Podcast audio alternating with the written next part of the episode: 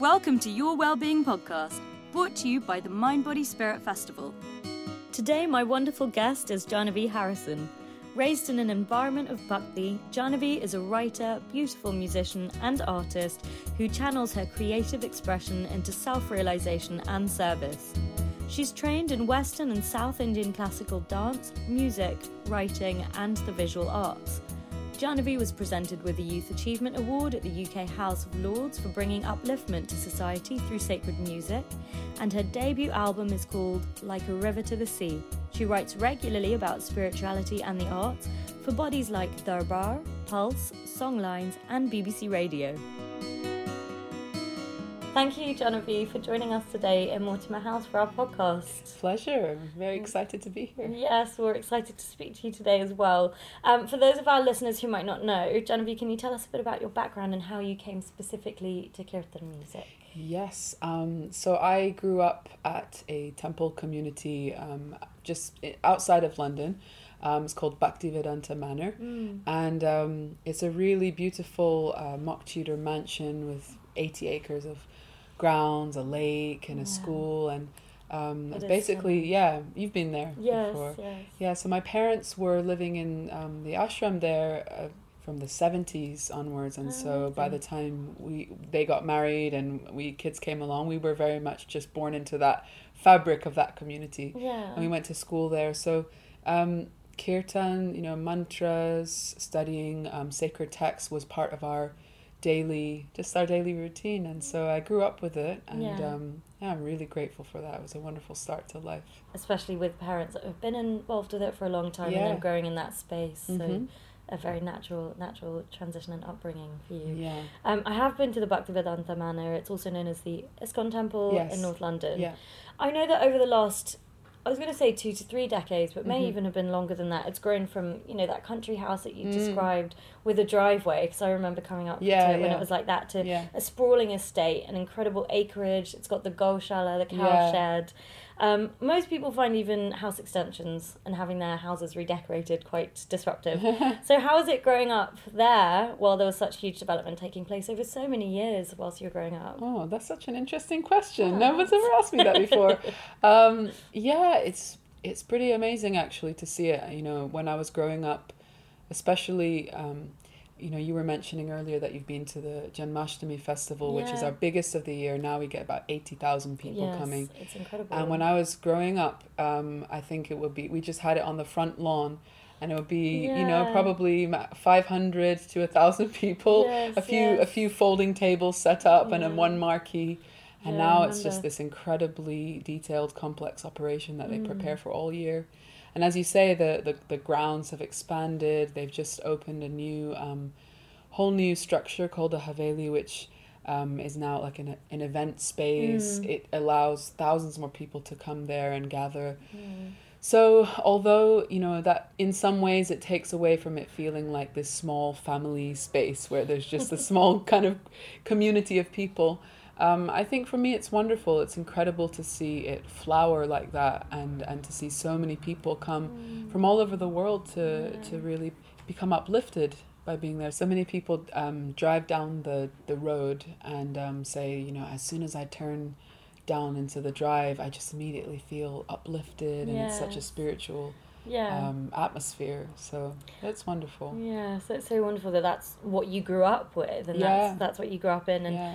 From that environment, from that upbringing. Of course, it was in the UK, but it was still Yeah. you know a community based upbringing Yeah. to mainstream education and culture because you did go to a mainstream Mhm. university and study something like that. So, Yeah. So how was that? Um, yeah, it was it was pretty difficult for me. I was a quite shy and sensitive child, Mm. and um, I was basically in this this bubble, you know, till I was about nine years old of just right. the temple community Yes. and I didn't really have to confront the fact that um, to the outside world uh, to be you know you know for all intents and purposes Hindu and and be white skinned and not you know not fitting like the typical image. Um, I didn't really have to speak to that uh, with anybody very Yeah. much.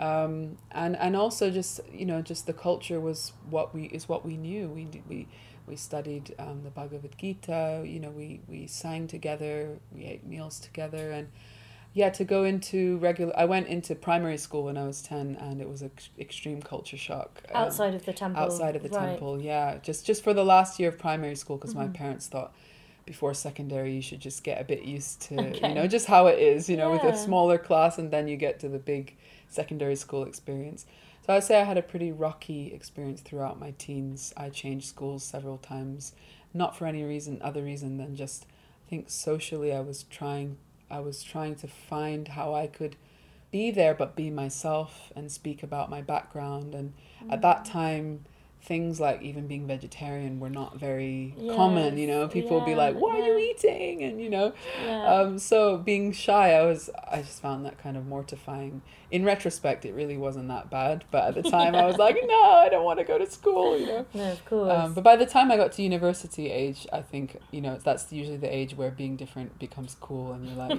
actually it's cool to have a name like Jahnavi and you know tell people about it and stuff so Amazing. it was it was mixed it was okay mixed, so it wasn't wasn't just this explosion when you got to university of, of it. No, it was, it, your no, I had a bit of, of, a transition. Yes. Yeah, yeah. Nice. And with that journey, you already mentioned this thing of, you know, perhaps being Hindu with white skin mm-hmm. or having been raised in a slightly different way to yeah. others in I won't say mainstream society, but I feel like it's become mainstream society now. Yeah. So it's less yeah. less of a different thing. So I'm talking yeah. about mainstream society then. Mm-hmm. Um, what was the most common assumption or misconception people have or had about you? Mm, I think people would see, like, if you had a different kind of name, oh, your parents must be hippies, or. Right. Um, Were they? No, they weren't oh. actually. They weren't. Maybe my mom was a little bit of a hippie before she became, you know, joined the, the Hare Krishna movement.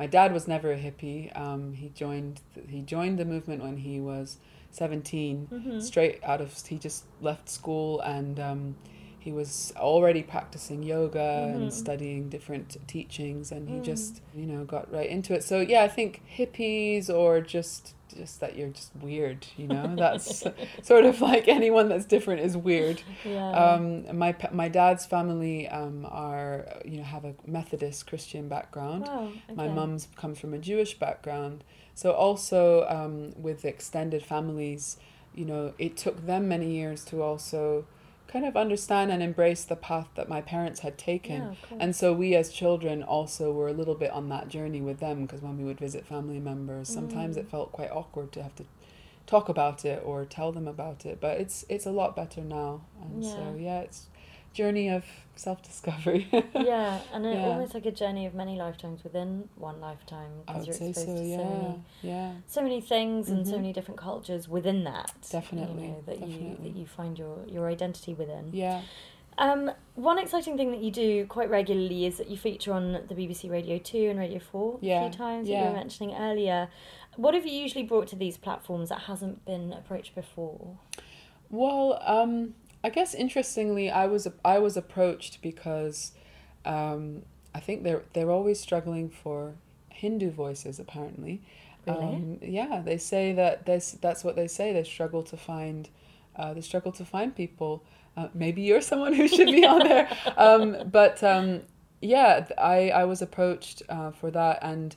I, so I think you know they try to be representative of mm. different faith traditions, and whilst I don't always fully identify with the, the label of Hindu because it, that's a very broad term. Yes.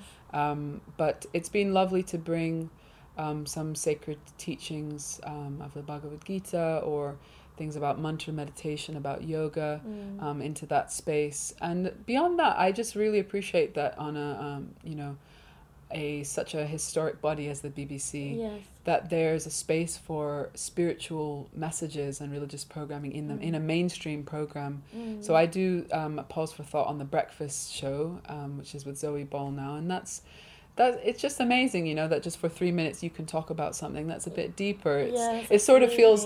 I I used when I first started doing it, I thought, isn't this just a bit clunky? Because you know, it's like all you know, just sort of pop culture, and then yeah. all of a sudden it's you're saying something about God or something. It just yeah. seems like are people just going to switch off the radio? And you know, maybe some do, but I find that the challenge of trying to share something that is relevant and that doesn't just kind of come in like a, you know, like a ton of bricks or something yeah. in the midst of something very light.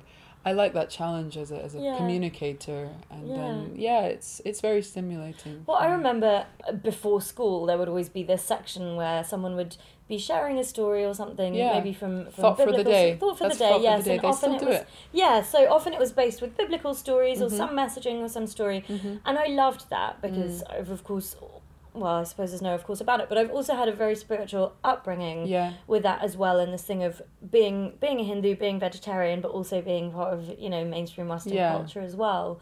So I think in a way it's actually very, very beautiful that now we're not just looking towards um, the texts or the scriptures that would be more associated with in the West, and we're bringing Yeah. more of that, and that's Yeah. great that they brought you in.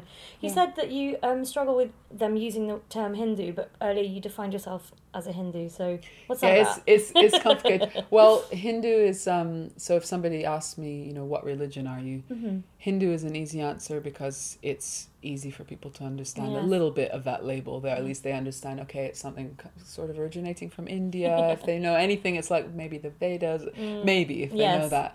Um, but I think uh, to some who have a little bit more knowledge about about what we would call Hinduism, the term Hindu was not is not mentioned anywhere in the no, Vedas, it's, and it's yeah, it was sort, sort of of- a prescribed title in a way. yeah, yeah, and it sort of encompasses um, different lineages, um, which are, um, you know, have a commonality that they follow um, the teachings of the Vedas, Mm. but um, each tradition is based on lineage, which is um, coming from you know a specific teacher or guru, and and then in the, that lineage of teachers as they pass down their teachings, so that there are um, varying philosophies, um, and so it's actually quite broad the sort of world of what people will call Hinduism. Yes. So sometimes it seems such a vague term that to me to say Hindu, it's like, what does that actually mean? So if people know something else, I might say Hare Krishna. Um, uh, Do you say Vaishnav ever? Or? I Vaishnav is the most accurate, but it's the most I would say unknown to people. Oh, and So? I, I that's my impression. Yeah, So I usually don't say that unless I think somebody's going to know Right. what that means. Otherwise, it's just a lot more explanation. Yeah. Um, but yeah, it's it's interesting. I use different things at different times. I try to try Yeah. to go with what I think is going to be easy, quickest to identify for someone. And that Yeah. shows that you've grown up in an environment where that has been normal, but then also trying to communicate that to other people has also been normal. So that's a feature of, of your adult life as well, Yeah. and being able to not diplomatically put it, but just say it in a way that um, other people can understand and, and relate to you absolutely, as well. absolutely. Yeah. Yeah. I mean, these days, um, you know, the more that the, the term yoga is understood, Mm. which of course the, the, the Sanskrit term yoga means to that which connects and connects us ultimately with God. So I speak about bhakti yoga a lot because yes. bhakti, of course, is not um, is not bound to any one religion Mm, or um, mm, you know mm. specific kind of container. Yeah. It's about uh, devotion to God. So well, it was yeah. perfect that you mentioned that because it's actually my next question here. You know, we know that, and some of our listeners might know that Bhakti Yoga is described in the text as Yeah. the path of devotion. yes, um, and is one of the pillars and pods of yoga. Yeah. Can you tell our listeners what that means um, for them who might not know what it is, but also what it means to you specifically? Because I know Bhakti Yoga is a huge part of the Hare Krishna Vaishnava ISKCON tradition. yes, yes. Bhakti yoga is is is the essence of what it is we're trying to do. So so yoga is um, yoga is active. Yoga is making the connection. Bhakti is devotion. So the idea is that uh, you know each of us um, are eternal beings, sparks of divinity, and Mm. that as a spark, the spark has a relationship to the fire, so that we always have that eternal relationship.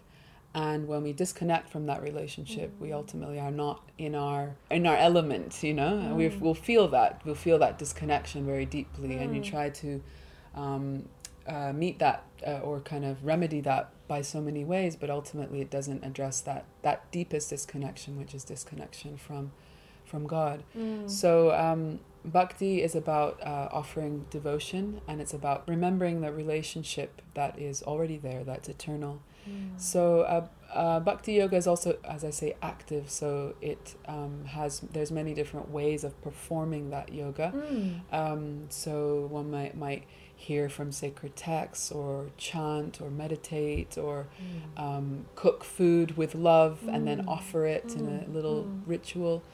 Um, so for me, for me, it um, involves all of those things. It's really a lifestyle, Yes. and it's one that I've been um, raised to practice as being interwoven with all you know every aspect of daily life yeah. which is sometimes challenging um, Yeah? and just only in that it's not challenging. It's it's lovely, but it's just um, it's a practice. It's a practice. You have Yes. to keep practicing, and you have to keep reminding yourself.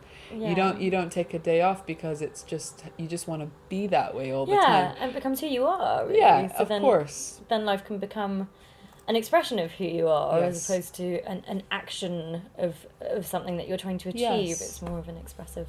Definitely. expressive But it does require some effort sometimes Oh, because the sort of the I think of it sometimes as swimming upstream because the, the, the current of the world, the way things are going, Mm-hmm. the, the sort of mainstream culture pushes you towards more self focus um, rather than focusing on Mm, yeah. service and directing my um, you know love and, and energy towards serving someone else. Mm. So it's you have to you have to be a little conscious of that. yeah. In the name of uh, service, Yeah. you um, can you tell us about the start of Kirtan London Oh yeah. and what you wanted to achieve with this growing movement? And do you still participate in those events? And can people still come and see you at those events, or is that not something that you're performing at so much anymore? Tell us about that. Yeah, so about seven years ago, um, I had been very active in the States. Uh, I was sort of for about two, three years, um, really part of a what was sort of a burgeoning enthusiasm in uh, for kirtan amidst the Western yoga sort of scene, which was was growing a lot in the states. As always, seems to be a little bit ahead of of Europe. I don't know if you would say it's the same now, but at the time there was so much kirtan going on, Mm. and so I was taking part in that. For me, it was very eye opening. Um, coming from England and always thinking that you know something people would kind of think is a bit like what's that or a bit weird and yeah. and I was realizing, wow, there's so many people who love to take part in this. And so after that, after I'd spent that time, I, I came back to London and I thought, it just doesn't seem to be, I think there were, there were little things going on, but it didn't seem to be that much um, happening and not, Mm. definitely not any kind of unified, organized things. And I also found that people would ask me personally to do a lot of stuff. And I thought, well, surely I can't be the one be person everywhere, who's yeah. doing everything everywhere and i knew i had so many um, friends who were who grew up like me with this tradition Yes, and who were so um, talented and able and i thought well let's start um, like a collective and just to encourage everyone to get out there and spread this more in different types of environments across Mm. london whether it be at universities Mm. whether it be in schools we've done um, you know school assemblies uh, we did we did for a year and a half we worked in a mental health um, unit for people with um, Wow. personality disorders Right. and things like that Yeah. yeah. um, then we have lots of regular events retreats Mm. so I was I was part of the founding team and um, worked closely with the team for about six years. These days I travel a lot more, so I'm less I'm just less actively involved, but I'm still still on the WhatsApp group. Oh, I still keep tabs on everything that's going on. But um, no, there's such an incredible team, and um, I love I love what they're doing. It's it's growing more and more, and as much as I can, I do try to participate still in in all the events that take place. That's so nice. Yeah. Um, so you talk about that uh, mainly from the from the US. Mhm. You found that it was sprouting up more there before it came here. Mhm. What do you think that you bring to the mix, which is quite unique when it comes to kirtan, and and that people are resonating with so much with you Mm. at the moment? I I I'm not sure what I bring that's unique. I don't know if it's unique. Um, I could say what I do try to be try to really be faithful to what I've been taught, what I've been given, Yeah. and I try to present it as I guess you know I was once told by a great teacher just just don't get in the way too much, you know? And I always think about that. I just try not to get in the way too much. I try to present those teachings and that practice as I don't know if you can use the word purely. It always sounds a bit like don't know, just a bit like uh, uppity or something. But I try I try to present it in the way that I feel is is faithful to Mhm. to its essence, and then. I think I have, um, you know, everyone brings something unique because we all have a unique, um, we all Mm. individuals and, and have unique influences and upbringing. So I think, particularly on a um, artistic level, I had a certain influences musically and, Mm. and culturally and Who who have your influences been? um, Well, growing up, um, for a while uh, when I was growing up, we weren't allowed to allowed to listen to any pop music or anything. But because of your parents, or because of the because of my parents, and it just wasn't the thing. Like we were very much like sort of sheltered from mainstream pop culture. It was like don't listen to the radio, anything like that. so I, I I used to, but we used to listen to music. Um, so I used to listen to a lot of classical music. Mhm. used to listen to my parents um, from my mum's side we like Jewish klezmer music and then. Celtic music Yeah, um. Carole King James Taylor the Beatles things like mm-hmm. that and then as I started getting older I started getting into people like Alicia Keys and yeah. India Arie different people like that singer songwriters Still spiritually based though, these singers that you've Definitely. as No. I, I gravitated always to people who I found that I didn't really have much of a taste for stuff that what didn't seem to have much substance behind it. Because I think when you come from that background, you kind of want something that has a bit of a deeper message. yeah. At least some of the time. I agree. I agree because as a as a Kirtan singer as well, I find you know, I, and a music student in general as well. Um, I find that especially if I've been in that environment, say if I've been in India, if I've been in an ashram, if I've been at the temple or the Mm. mandir in Watford or wherever, and then if I suddenly turn on the radio and there's something completely banal playing, as great as it Yeah. might be, I might think, Oh, I don't need to listen yeah. I don't need to hear this. Yeah, yeah. It's like it's interesting. Some sometimes I like recently I was on the plane and I I just I was so tired. But you know when you're on the plane you're like tired but you can't sleep because the seat is uncomfortable. I was like okay let me just listen to some different. I was just looking on the airplane music's uh, yes. playlists and I was listening to different stuff just sort of as research just musically I just like to listen to different Yeah. sounds and Yes. hear just yeah just it's it's like picking up um it's like looking at fabrics or images you pick up Yeah. textures Mm. and sounds and I, it's inspiring in, in that sense but i think there's Very so nice. much there's so much music that doesn't necessarily have a lot of um thought into the message that's being communicated i think Yeah. i'm a little sensitive to that Yeah. and that's an awareness of that then comes through what you're sharing is exactly what you're Yeah. saying. I know that you don't want to use the word purity, uh, Yeah. but um, it keeps the sort of intention behind what you're communicating. yeah if i wouldn't. Yeah, if I don't use the word purity, I'd say just a, a, a- there's a certain focus that I Mm. try to, to keep, and that is Yeah. tends to more towards you know that um, these essential questions of life or things that we all need to explore. That I, Yeah. I think we need to explore. Yeah. So you're a, you're a Krishna Bhakt because of, of your background. Yeah. And for our listeners who might not know what that means, um, can you tell us about that and whether or not that um, forms the basis of all of your devotional singing, or do Mhm. you also incorporate other manifestations of the divine in your Mm. music too? hmm Well, for Krishna Bhaktas, um, we we follow a text called the Bhagavat Purana or the Srimad Bhagavatam, which is an incredible epic. Is that um, different to the Gita? it's it's different to the Gita, but they sort of they they work in tandem. Mhm. Um, so the the Bhagavatam it tells um, stories of the li- the life of different manifestations, different avatars who have come at different times of, of the divine, um, and also of many uh, great saints and Mm. and devotees. So it's incredibly rich, and it's really I, I love it so much. And so um, from that text, uh, we understand that that from from Krishna everything is emanate everyone and everything is emanating, and so Krishna is ultimately. Um, I mean, the name Krishna means the the all attractive one. Mm.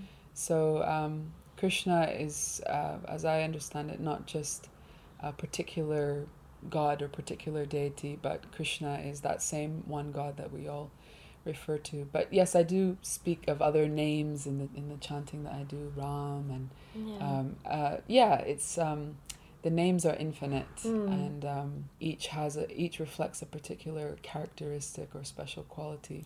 yeah. Yeah, but they but I do for sure I focus on uh, Krishna and his many manifestations. Mm. Yeah. Yeah, that's the thing. People sometimes might assume that um, the Sanskrit words in Kirtan are about specific people, but with Sanskrit, it's more about the energy that it represents or Mm-hmm. um, a characteristic, as you say, Mm-hmm. both within us and Mhm. within the whole of consciousness. So, They both have a vibrational power and- Yes. and, quality. They are they are the names of s- specific um, divine beings, and that's why they're holding that potency. Right.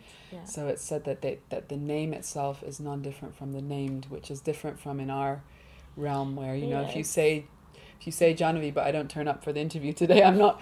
You say my name so many times, but I'm not going to be here. But it's said that on the spiritual realm, um, that that it's different. That the vibration of that sound um, is exactly the same as the, the thing itself. So the that. person itself. Yes. So yeah, Yeah. it's a it's a powerful thing. So you mentioned Yeah. Krishna and you mentioned Ram, Mhm. which are both strong names within what's known as one of the Mahamantras. Yes. Yeah. Um, what's your favorite mantra, if not the Mahamantra? Um, and what what's the meaning of your favorite mantra? And perhaps Mm. you can also tell our listeners what what that particular Mahamantra might be as well. Yeah, well, you answered the question. You said the Mahamantra.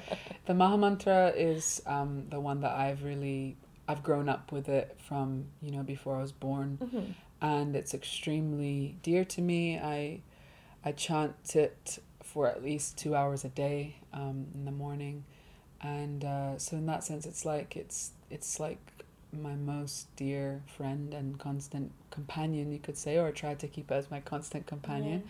Um, and it's a beautiful, beautiful meaning. Um, there's three names in it Hare, Krishna, and Rama. So um, Hare addresses the uh, divine feminine energy. Mhm. Um, Krishna means that all attractive, all beautiful. Rama means um, like an ocean of bliss, that one who is an ocean of bliss. So, um, but but when put together in that sequence, the mantra is said to be a prayer um, to uh, to that supreme that please use me as a as an instrument of your grace. Please engage me in service. And so I love that it's um, a meditation on let me every day be engaged in, in service of Yes. everyone I encounter and, and of you. Um, it's it's a really beautiful meditation. Yeah. So Any other- apart from the Mahamantra, what would you uh, say is your second favorite mantra? My second favorite, that's a hard question because there's so many contenders. Um, but one I've been singing uh, just recently quite a bit is um, it goes uh, Krishna Keshava, Krishna Keshava, Krishna Keshava, Pahimam, Rama Raghava, Rama Raghava, Rama Raghava, Rakshamam. So Krishna Keshava and Rama Raghava are also names for divine, and you recognize them from the Mahamantra. But Pahimam means uh, please sustain me, please nourish me, please Mm. maintain me. Um, Rakshamam means please protect me. Mm. So I, it's a beautiful. I think of it almost like a like an armor or like a shield, and it's Mm. a beautiful meditation on where that protection, where that Mm, sustenance mm, actually mm. comes from. Because so often we feel like I've got to sort of look after myself. We talk a lot about self care, which Yeah. is so important, obviously, but Mm. um, there's an understanding as well that there's someone else who is caring, who is offering that yeah. love, and that we're not alone in this journey of life. Yeah. Yes. So is kirtan? Would you say kirtan's part of your religious expression, or is it something beyond that for you? Hmm. Well, as I understand it, the word religion um, is said to come from the word religio, which is uh, not, not a Sanskrit word, religio. I believe it's Greek or Latin. I've, I've, I can't remember now. Um, but it really has the same meaning as yoga to bind back, to, to connect with God. Oh wow. Yeah. And so um, well, we often say the word religion like a, almost as like a, well, I'm spiritual, but I'm not religious. um, but as I understand, religion is those practices, those things that we do that have some structure, that have some form, that Mm. connect us with God. So in that sense, for sure, uh, kirtan is is my religious expression. But it's also, I'd say, kirtan. The the word, the Sanskrit word kirtan means to praise, to glorify. Mm. So in that sense, it's also a way of life because I try to. It's not just when you sit down and sing mantras, but it's also trying to live your life in such a way, uh, trying to live my life in such a way that I'm offering praise to, to Mm. God with, with everything that I do and, Mm. uh, you know, trying. Trying is being the operative word. So what would you say to those who feel like kirtan might not be for them because of their religious beliefs? Hmm. Well, I would say kirtan itself, um, whilst it may not be a manifestation that comes in the in the Sanskrit language, is present in most spiritual, most religious traditions. Mm. In that singing songs in glory of God, glorification of God, Yes. is common to Yeah. all traditions. So.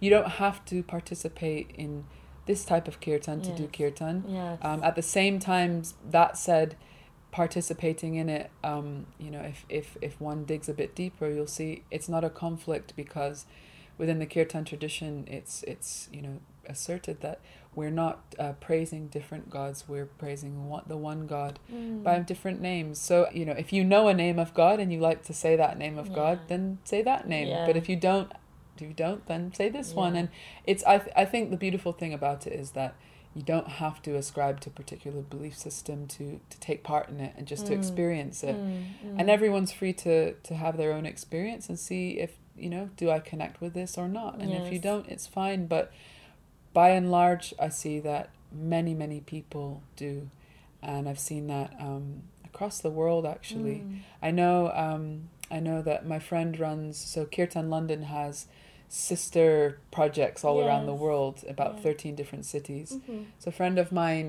um, runs Kirtan Dubai Mhm. and he he has so many people from different backgrounds, Mm. Muslim, Sikh, Mm. um, Christian coming to the events and he says, you know, they practice their own religions Yes. and they come to kirtan and they don't find any conflict. I think that's that's so beautiful. Yeah, definitely. Yeah. Um, because Kirtan's about you know bringing people, yes, okay, through music and, Mhm. and through through singing, but bringing everyone into that same vibration of consciousness. Yes. Which brings that togetherness. Which Yes. which I feel you know I love that from from exactly how you said like gospel music. I can Yeah, really enjoy gospel music. I can yeah. enjoy stadiums full of people singing anything. Yes. But there's that togetherness in there, even if it's a football match when everyone you Yeah, know all the lads are chanting. and- Yeah, you know, for me- that common element. Exactly. For me, I feel like it, it really is part of the same, and, and when people get to experience that um, from what you sing in kirtan, can you tell us perhaps for our listeners who might be confused about the difference between kirtan and Mhm. satsang, or do you feel like there isn't really a difference?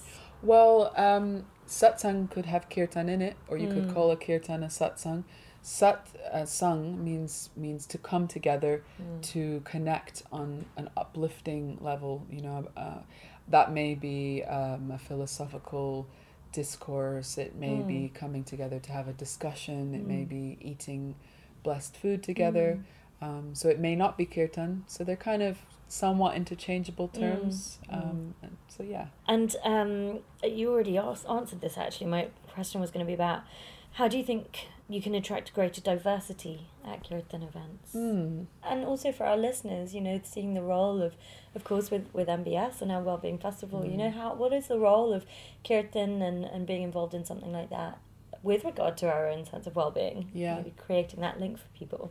Well, I could say I believe that kirtan is is medicine that Mm. is much needed, and I've I've read that in books, you know, Yes. sacred texts, but I had to experience it myself to be able to say that with confidence that I believe it. I believe that's what it is, and um, Have you and healed experiencing yourself it that through anything because of it? absolutely, Yeah. absolutely. Um, Could you share think- share something with our listeners? I think some of the some of the most powerful ways I've experienced it to be effective are at those times when you feel the rug gets pulled from under your feet Mm. and you just don't know where Mm. else to turn. So sometimes somebody passes away and it's just a devastating situation. And in that time, as a community, we come together and do kirtan, and it's it's incredibly profound. And you Mm. see how this Mm. deep healing is taking place. Um, it's cathartic and it's also just a balm. It's so soothing and so uplifting. Mm. And then also just, you know, what we would call as more minor things. You know, nobody's died, but it's a relationship yeah. breakup or it's um, yeah. It's a something mini where death. It's a mini yeah. death something where you know you're just having to shed it's it's throughout life as we've been saying you know we have many different chapters we're always shedding Mm. things trying to learn how to let go detach Mm. from that which doesn't serve us and kirtan itself is a it's a cleansing practice it's said even in the ancient texts that the heart is like a, it's like a mirror uh, that gets covered with dust over many many um, lifetimes Mm. and so kirtan is like water that's just cleansing that dust away so you can see who you truly are. Mm. And I, I, I experience it like that. I think it's uh, it's connective. It's connecting us with our truest essence, our truest self. And that feels so good. it just feels good, you know? Yeah, Even if yeah. you don't know what's going on, it's like, you know, if you if you drink a you know a really healthy juice or something you might not know exactly what's in it but just you just know okay i feel Yeah. good i feel good yeah So there are some schools of thought that say that you have to chant the mantras exactly specifically or it's sentimental. Yeah. And then you've got other schools of thoughts that are like, doesn't matter what you're singing, just sing along. You know, whatever whatever it goes, just do what you can. yeah Um, what's your take on this, and what would you recommend as a yeah it's a great question well there's yeah there's two schools of thought uh, with regard to sanskrit uh, particularly Yes. as you've as you've mentioned and um, particularly in could say thousands of years ago there was a lot more emphasis on correct pronunciation Mm. being the thing that was you know leading to transcendence like if you Mm, don't mm, sort of like Harry Potter, you know, if you don't say the incantation exactly right, then the thing won't happen. Um, and there used to be a great emphasis on that um, pristine mm. pronunciation. Yes. But in the time we live in now, um, which is which was predicted by, um, you know, great sages, and mystics, they said that at this time kirtan is is the way, and it's like just do it. You know, Yeah. if you pronounce it a bit wrong, it's all good. Yeah. It's really about the heart. It's bhakti is about the heart's intention ultimately, Mm, mm, and mm. And so um, of course it's not a bad thing to try and pronounce things correctly. There's nothing wrong with that. It's beautifully diplomatically yeah, phrased, Jahnavi. well, it shows it shows that you care. You know, if you care about someone, you'll want to pronounce their name correctly because Yeah. it's like you you're showing that you care about them. yeah, yeah. Um, and you'll ask, you know, how do I say this right? But it's not that um, it's not that it's nothing's gonna work and nothing's gonna happen if you Yeah. say something a little bit wrong. Not at all. And the ones that you sing and that you share, Mhm. are these ones that um, you've learnt along your journey, or are they ones that you also write and compose and, and create and put together yourself as Mm, well? Great question. Well, traditional mantras, which I, I would chant, um, which are definitely things that I've learnt. The idea is that with a, a mantra, that it holds its potency um, partially by the fact that it's passed down in a, in a pure way from Mm. teacher to, to student for, you know, in an unbroken chain. So, and they say that this is what, what charges the mantra and, and gives them their powers, right? Yeah, yeah, because you're receiving it from somebody that understands the depth of its meaning and who Mm. can tell you about that. Mm. Um, so, so I, I share ones that I've that I've learned, um, but then kirtan on as, as a, on a broader level is as I said about praise, and so um, just as anyone can write, you know, a gospel song or just a, a, a beautiful song that Mm. speaks to God, Mm. then sometimes I compose things either you know with English lyrics or um, lately I've also been taking um, like a verse from a sacred text Mm. and as a way of putting a spotlight on that verse because I think it's a really beautiful Yeah. verse. Sometimes I'll set it to music and find an element of it that can become like a chorus or a refrain Mm. as a way of yeah just drawing attention to that that that text as well. So I mentioned the the the Bhagavatam earlier. So there's a song um, uh, which is might people might have heard uh, called "May All Be Blessed," Hari Om, that I, I, I made with a with a verse from the Bhagavatam, Mm. which is yeah, it's it's beautiful. So is this the book that you're using for your for your verses and, and for that? Uh, Frequently, yes, but they come from many different uh, sources. But that one has um, I don't even know I can't remember the the number of verses. It's it's in the tens of thousands, so there's a lot to Yeah, There's a lot it's to good, work with. Good uh, content pool. For you to work exactly exactly. So you wrote your last album, or you released your last album five years ago, which was Yeah. like a river to the Don't sea. remind me, it was so long ago. I'm sure it doesn't feel like that long ago as well. It's this, is Mm. it this mixture of both being ages ago and also not so long ago. Or? Yeah, in some ways it doesn't feel ages ago because I Mm. still I still hear it Yes, around and yeah. I still um I love those songs and things but it was a chapter ago so Yeah. you know I feel like I was I I actually started it in 2012 so it's a long time Yeah. ago that it it even began its life Yes. and so yeah That's actually why I corrected myself because I know that it's one thing to release one, Mm. but especially these albums, which are very steeped in, in devotion and expression of something beyond a subtle, and no, beyond a surface level experience, yeah can take a long time to come to fruition in a way that then is going to be played again and again and again. It's different to Yeah. Kirtan, which is very much in the moment and of Mm. course could be recorded, but Mm. it's unique to that moment. Yeah, to just touch on something you just said that one one reason I, I wouldn't say it just took a long, long time because it was so you know incredibly profound or something, but I, I, it just was the first time I'd ever done an album, and t- to be plain, I ha- I had many different challenges and wrong turns and yeah. you know budget issues and things Yeah, like that which yeah, made delays. I had problems with my voice a lot toward the end. Um, so it took a long time because of that. Um, and also i think i had a desire to put a lot of my musical um, inspiration that had previously just been in my head um, Mhm. into uh, you know manif- manifest form um, with not much confidence whether i could or should be doing that um, but now I think I have a b- bit more confidence about the process, and um, Good, good. I've been doing I've been doing mostly yeah all live stuff for many years now. But I'm really hoping this year to put out something finally. Although the album as a as a format has has died a little bit in the years since I've put that one out. It's sort of like people put out singles Yeah. and EPs now because of the streaming Yeah. um, sort of way of listening to music yeah. but either whatever format it is i definitely am going to be putting out new things I yeah. think with regard to Kirtan Mhm. and uh, and satsangs and these sorts of events that Mhm. people are becoming more and more in line with and attending more and more, what would you Mm. like to see on the global stage with regard to the way Kirtan is going? What would you like to see? What would you envision for the next Wow. stage? I think in terms of reach and and and breadth i'd love to just see more and more people who are accessing kirtan in Mm. whatever way that is because i think i, I believe that it's something that is approachable for most people um, Mm. if they're open-minded Mm-hmm. and anyone can try it and as i said have an experience Mm-hmm. Um, but in terms of um, yeah, what I, I envision, I think some really um, large scale like I mean I'm not I'm not a large scale person necessarily. I don't dream of like mega big things with me on a huge stage. but when I think of um, the power of a mass of voices coming together, Mm.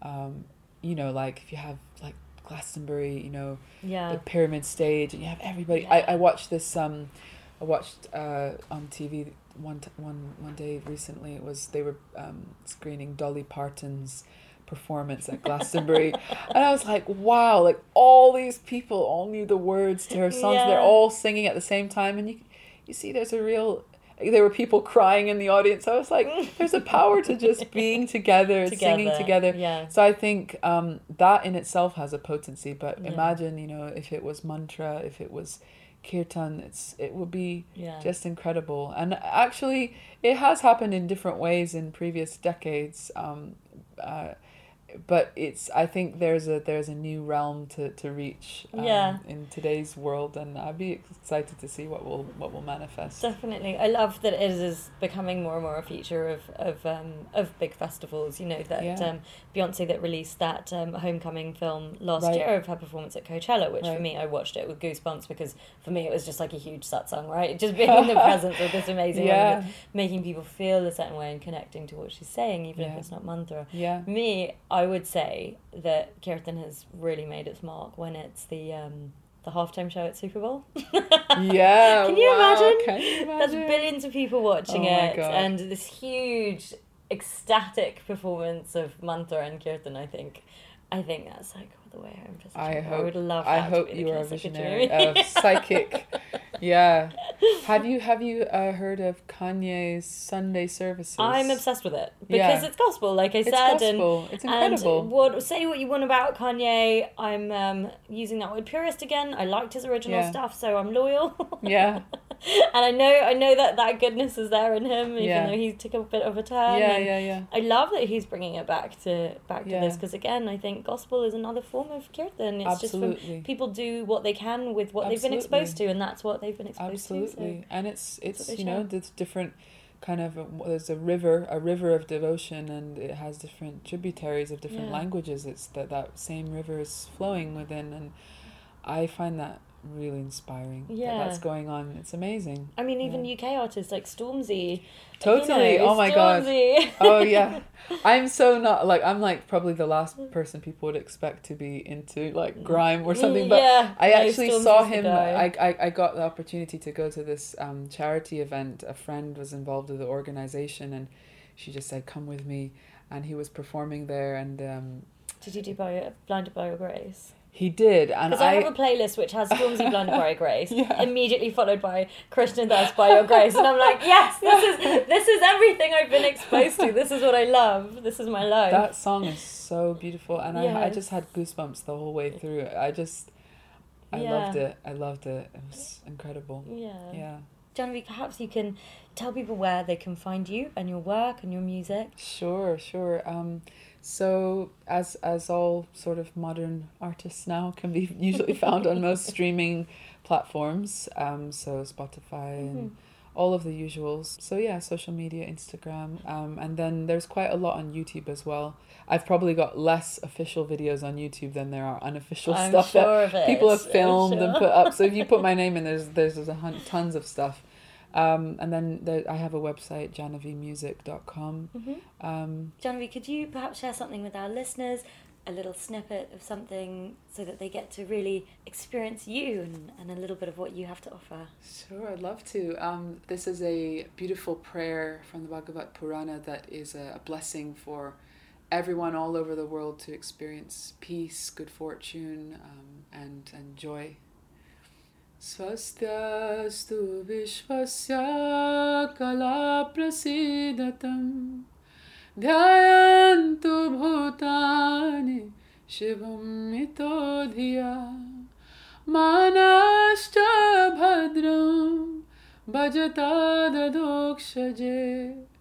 आवेश्यतं नो मतिराप्यहैतुकी Hari Om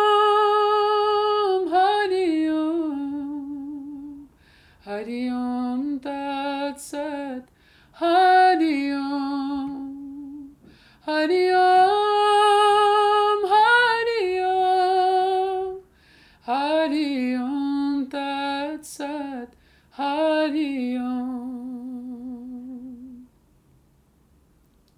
Wow, that was beautiful, John. Thank, Thank you so much. Thank you. That does bring us to the end of our podcast Thank today. I feel like we could talk for hours and hours. Yes, yes. But thank you so much for taking the time out, for coming and meeting us in London today Thank um, you. for our recording. Yeah, thank you. For more information about the Wellbeing Festival, visit mindbodyspirit.co.uk. I've been your host, Bhavani Vyas, and this episode was produced by Josh Roberts and our sound engineer, Erin Milligan. Thanks for listening, and we'll be back very soon.